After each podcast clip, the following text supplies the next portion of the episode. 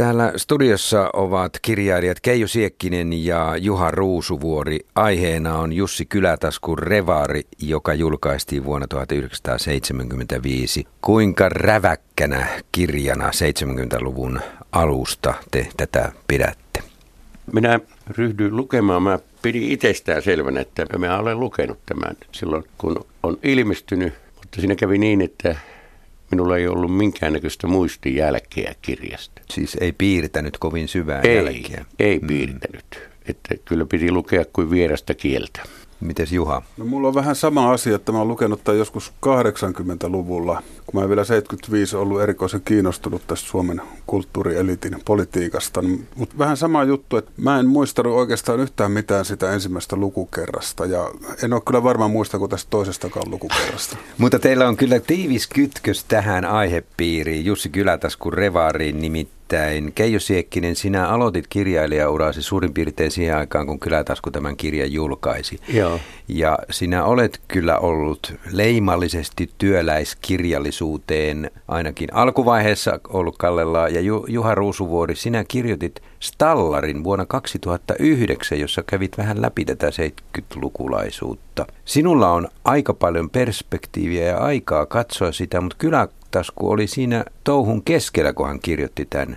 Miten selkeältä analyysiltä tämä Kylätaskun revari tuntui nyt? Mun mielestä tämä ei kyllä tunnu selkeältä analyysiltä, mutta mulla tavallaan mullahan on helppo puhua, koska mä oon tehnyt siis 34 vuotta tämän ajan jälkeen sen, sen oman kirjani siitä, että tuota, minkälaista tämä niin kuin stalinisti-aika Suomessa tai taistolaisaika Suomessa oli opiskelijapiireissä, mutta tuota, mä luulen, että tässä on vähän Kylätaskun Jussi Vainajalla nyt ollut tietenkin se, että hän on tavallaan ollut niin syvällä näissä tapahtumissa 70-luvun alussa mm.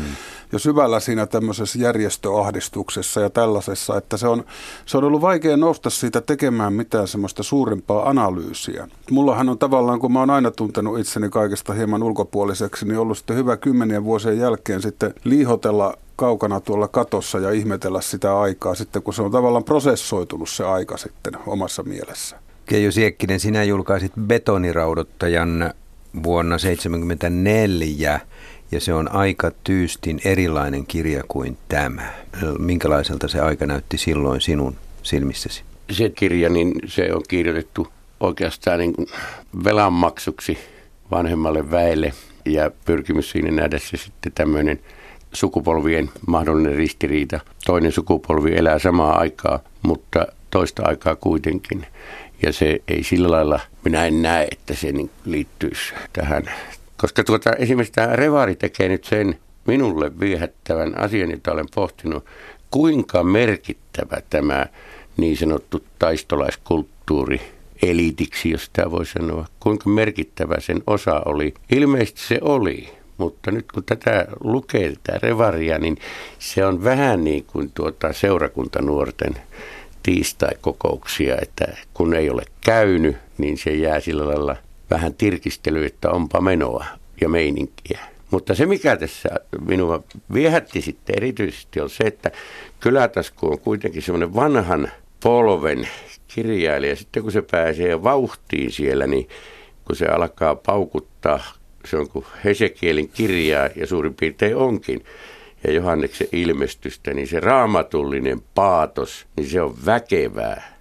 Niin, ja tämä kirja on sillä tavalla ristiriitainen, että kun hän päästää sen mielikuvituksen Joo. lentoon, niin sehän on tavallaan erilainen kirja kuin Joo. ollenkaan tämä revari-sisältö. Joha. Tämä, minusta tämä oli erittäin viehättävä rinnastus tämä tähän raamatulliseen paatokseen ja siihen, että jos me nyt itse rupeaa oikein muistelemaan sitä 70-luvun puoliväliä ja muistaa esimerkiksi lukioaikoja Pohjois-Suomessa, kun mä kävin lukiota, niin kyllä siinä vaiheessa, kun tämä oli ankarimmillaan tämä taistolaislähetys, niin sieltähän tuli sitten jostakin suuremmasta kaupungista, tuli aina tämmöisiä kiilu kiiluvasilmäisiä lähetyssaarnaajia, jotka sitten kertoivat meille tyhmille lukiolaisnuorille mm. esimerkiksi, että mitä oli suuri isänmaallinen sota aivan oikeasti, että mitä todella tapahtui suuressa isänmaallisessa sodassa.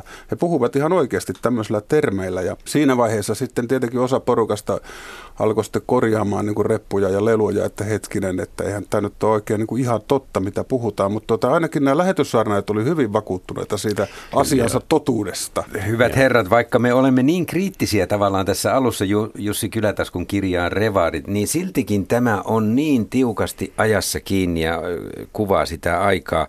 Kylätaskuhan kirjoittaa tässä tavallaan puhdasoppisuuden ongelmasta, missä, mistä Juha Ruusuvuori juuri puhuit. Ja hän laittaa jopa kirjailijahahmonsa sanomaan, että minulla on ehyt maailmankatsomus. Miten kirjailija voi sanoa noin? Eikö kirjailijan ole tarkoitus kyseenalaistaa kaikkia. Minua pelottaisi kirjailija, jolla on ehyt maailmankatsomus. Suurin pyrkimyshän tässä ammatissa on, että yleensä saisi jonkinlaisen maailmankatsomuksen itselleen. no, ei se voi olla ehyt. Mutta tämä, tämähän tämä romaani, tai puhdasoppinen. romaani henkilökirjailija, tämä Pussitalo, niin hän on määritellyt edistyksellinen – luokkakantainen farssikirjailija, että kyllähän siinä se näkövinkkeli aika hupsu on. Mutta Keijo Siekkinen, kun sanoit omasta tuotannostasi, että teit sellaista sukupolvien välistä keskustelua siinä betoniraudotajassa, niin tässä kirjassa ei ole sukupolvien välistä ristiriitaa niinkään, mutta tässä on 60-lukulaisten ja 70-lukulaisten ristiriita mun mielestä selvästi sisäänkirjoitettu. Jos ajatellaan, että 60-luvulla radikalismi oli jotain uutta etsivää, niin 70-luvulla kun tultiin, niin oltiin jo ajauduttu puoluepoliittisiin karsinoihin ja silloin Joo. ei keskusteltu paljon. Joo. Minulla on tämmöinen konkreettinen muistikuva sitten tuota tästä 70-luvun kun en ymmärtänyt mitään, menin ensimmäisen kerran kirjanliiton vuosikokoukseen ja siellä esiintyi sitten semmoinen kirjailija, joka esiintyy tässä Revarissakin avainhenkilönä, niin siellä oli kirjailijat Kalevi Seilonen ja Arvo Turtiainen, jotka edustivat nyt eri sukupolvea. Niin siellä naulakolla, kun olin pois lähdössä, niin minä katsoin ihaillen, kun Turtiainen parta väpättäen, etusormi heiluen, opetti Seilosta. Sinä poika et tiedä vallankumouksen tekemisestä mitään. Eihän varmaan tiennytkään. en tiedä, tiesikö Turtiainen, mutta ehkä jotakin. Tätä kirjaa ei kai vielä voi kutsua takinkääntöromaaniksi, vai voiko? No en, en nyt osaa sanoa, kun tämä on niin tavallaan syvältä kirjoitettu siitä ajasta, että tämä liikkuu niin syvästi siinä ajassa, että ei ehkä tuota 70-luvun alussa sitten kukaan ollut vielä ehtinyt kauheasti kääntelemään takkejaan. Että jos, mm. jos sä tarkoitat takin käännöllä siis tämmöistä opportunistista asennetta, että ensin niin, tehdään tai... vallankumousta ja sitten mennäänkin kunnon duuneihin. Niin ja taistolaisuuden kieltämistä. Niin ja sitten kielletään sen oma menneisyys, Kyllä. mikä on tietenkin, mm. tietenkin kaikista ikävintä, mistä mä yritin siinä Stallarissa kirjoittaa sitten, että kielletään se, mitä on aikaisemmin oltu. Sellaisia tuli 80-luvulla Kim Wexströmin puuluola muun muassa, mutta ei vielä mielestäni 70-luvulla. Ei.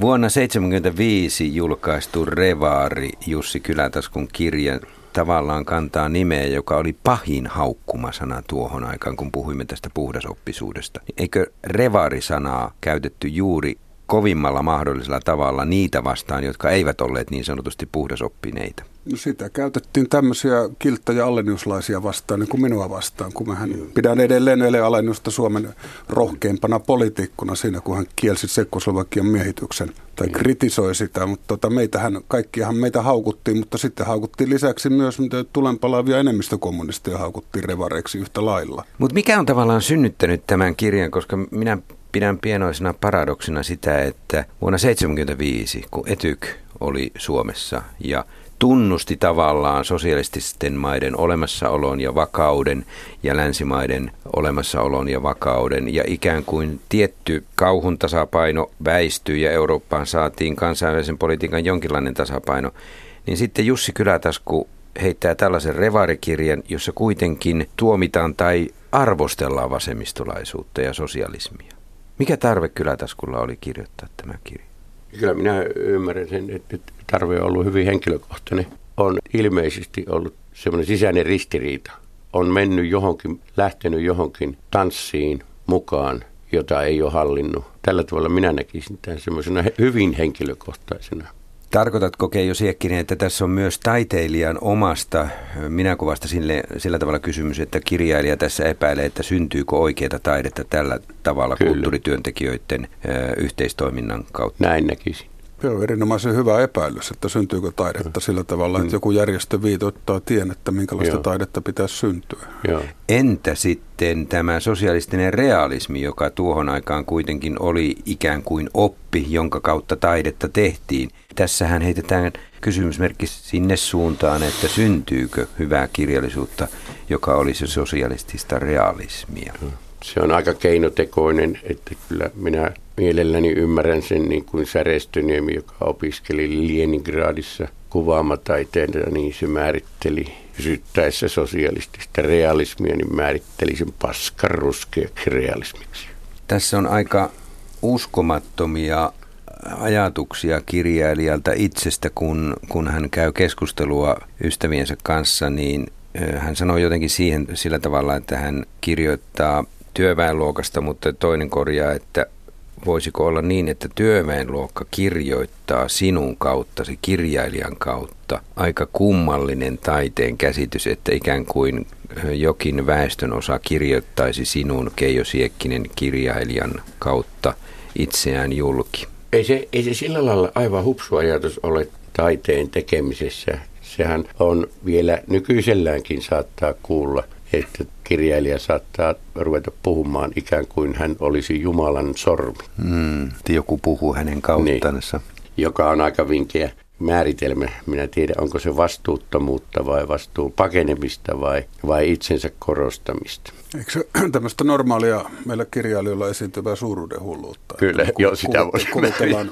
puhuvamme jumalallisia asioita. Että Kyllä, joo. Emme tuosta työväenluokasta tiedä, se on sitten taas tämmöistä niin kuin tuon ajan luokka-ajattelua sitten, joo. tai sellaista niin kuin kuulostaa hirveän paljon tämmöiseltä niin kuin taistolaiselta systeemiltä. Työväenluokka kirjoittaa nyt minun kautta omaa historiaansa. Joo, joo, sitä, sitä lähinnä Juha Ruusuvuori hainkin, niin että, että, että alistaako kirjailija itsensä silloin jollekin, kun hän haluaisi tietyn väestön osan äänen kuuluviin itsensä kautta, että hän ikään kuin alistaa itsensä työväen äänitorveksi. Kyllähän sitä välin, varmastikin voi välineellistää itsensä sillä tavalla, että jos mä kuvittelen, että jos mä olin huomattava kirjailija Itä-Saksassa ja halusin, että mulla on niin kuin huvila ja muuta kivaa ja vähän, vähän matkoja länsimaihin ja sen sellaista, niin kyllä mä varmaan sitten mielellään luetutin tekstini paikallisella kirjailijaliitolla ja Neuvostoliitossa sama asia, eli silloin alistaa itsensä äänitorveksi ja sitä vahtivat sitten nämä paikalliset järjestöt, jotka on valtavan vaikutusvaltaisia. Että siis mun ymmärtääkseni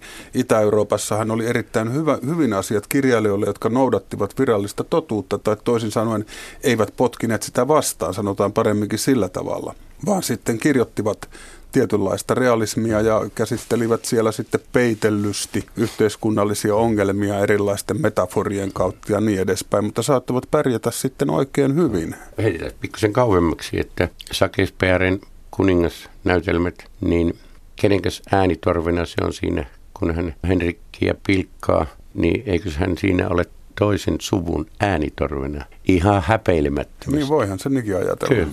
Tässähän kirjailija käy sellaista tuskaa, että, että onko hän menossa kohti pikkuporvarillista elämäntyyliä vai onko hän edelleen kirjailijana kulttuurityöntekijöiden liitossa aktiivisena jäsenenä ja poliittisena toimijana. Hän ikään kuin tappelee sitä vastaan, että hän perhellistyisi tai tulisi sitten tällaiseksi pikkuporvarilliseksi elämäänsä tyytyväiseksi taiteilijaksi. Eikö selvästi ole tällaista? Taistellaan tarinassa? sitä vastaan, mitä kuitenkin kaikki haluaa todellisuudessa. Mm, ilmeisesti näin on. Koska se, on, se ei ole tarpeeksi radikaalia. Ei, niin, tässä on minun, minun henkilökohtainen historia just se, että kun sanoin, että ei oikein jättänyt muistijälkeä, ei ole jättänyt tämä kirja, niin tämä ilmestyi juuri sinä ajankohtana, jolloin minä olin perustanut perheen ja muutin Tampereelta Jyväskylään maalaiskunnan puolelle ja rupesin pitämään perhettä kasassa, niin, se henkilökohtainen historia niin on hiukan toisenlainen kuin, kuin tämä. Minulla ei ollut oikein aikaa tämmöisiin rientoihin. Mutta olet tavallaan Keijo Siekkinen käynyt läpi tämän, mistä Kylätasku tässä kirjoittaa? No jotenkin sillä lailla, että kun Tampereella olin leimauttamassa sitä opintokirjaa, niin, niin mä osallistuin muun muassa silloin, kun oli tämä ylioppilaiden asuntolasäätiö. Niin minä olin siinä asuntolasäätiön hommissa sillä lailla mukana, että siellä oltiin Gustafssonin Jukan kanssa istuttiin samassa pöydässä, niin siellä sivuusi tämä, että siellä, siellä kohtasin tämmöistä ankaraakin politikointia, muun muassa vuokranmaksulakkoja, jolloin siis ei maksettu itselleen vuokraa ja tämmöisiä suuria vallankumoustekoja.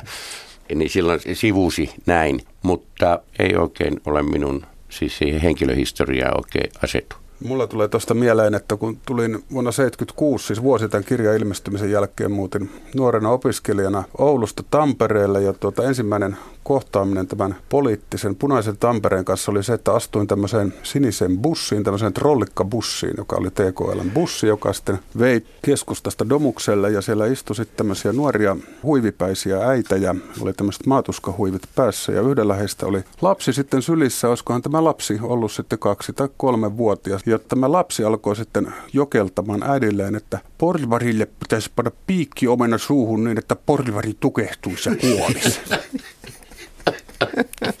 Tämä oli se ensimmäinen, ensimmäinen kohtaaminen Joo. poliittisen Tampereen kanssa. Joo.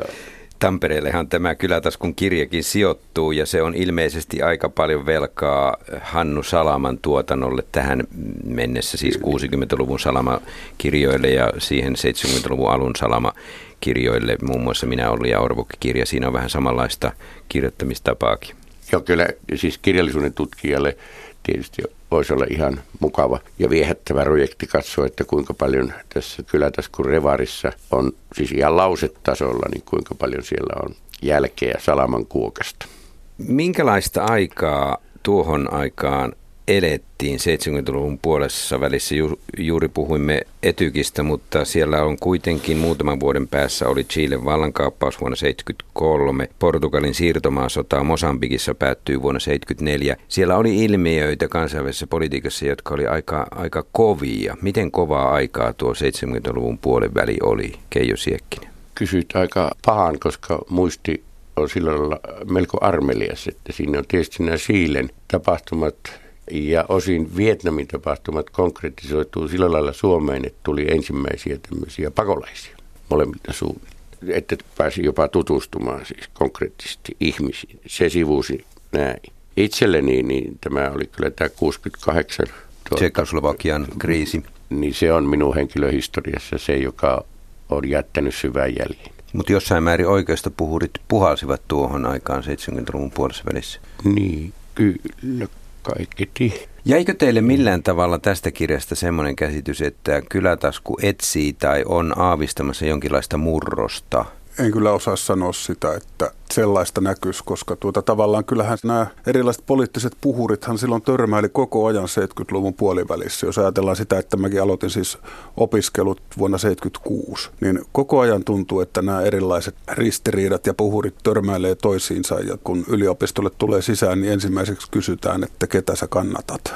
Eli se on tämä ryhmääntyminen ja tämä niin tuota, oli hyvin, hyvin ratkaiseva asia, että koko ajan olti, piti olla poliittisia. Sehän oli alkanut jostain koulun neuvostosysteemistä lukiossa alkaen. Et en mä oikein sitä osaa sanoa, että ennustaisiko kylätasku jonkinlaista muutosta tässä, koska kyllähän tuossa, minkä mainitsit, noita erilaisten vapausliikkeiden nouseminen ja Chilen vallankaappaus ja kaikki tällainen, niin kyllähän koko 70-luvun vielä jollakin tavalla oli voimassa sellainen tietynlainen usko, edistysusko, eli se, että tällainen ihmisten demokratia kuitenkin voittaa sitä Coca-Colaan. Mutta siis siinähän osoittautui se, että Coca-Colahan kuitenkin voitti sitten lopuksi. Aika ivallisesti Kylätasku kirjoittaa yhdessä kohdassa. Eiran demokraattiset arkkitehdit ovat lähdössä sunnuntaina veneitten kevätkunnostustalkoisiin. Onhan täällä tällaisia piikkejä. Aja, on, ajankuvaa on myös Ei, se. Mutta se on, se on hyvä ajankuva. Nimenomaan. Näin minä olen ymmärtänyt, että näin ne tekivät ja taitavat tehdä edelleen. On, ihan Onko olemassa vielä Eira demokraattisia arkkitehtejä? Saattaa hyvinkin olla. Heillä on omat toimistot tällä hetkellä.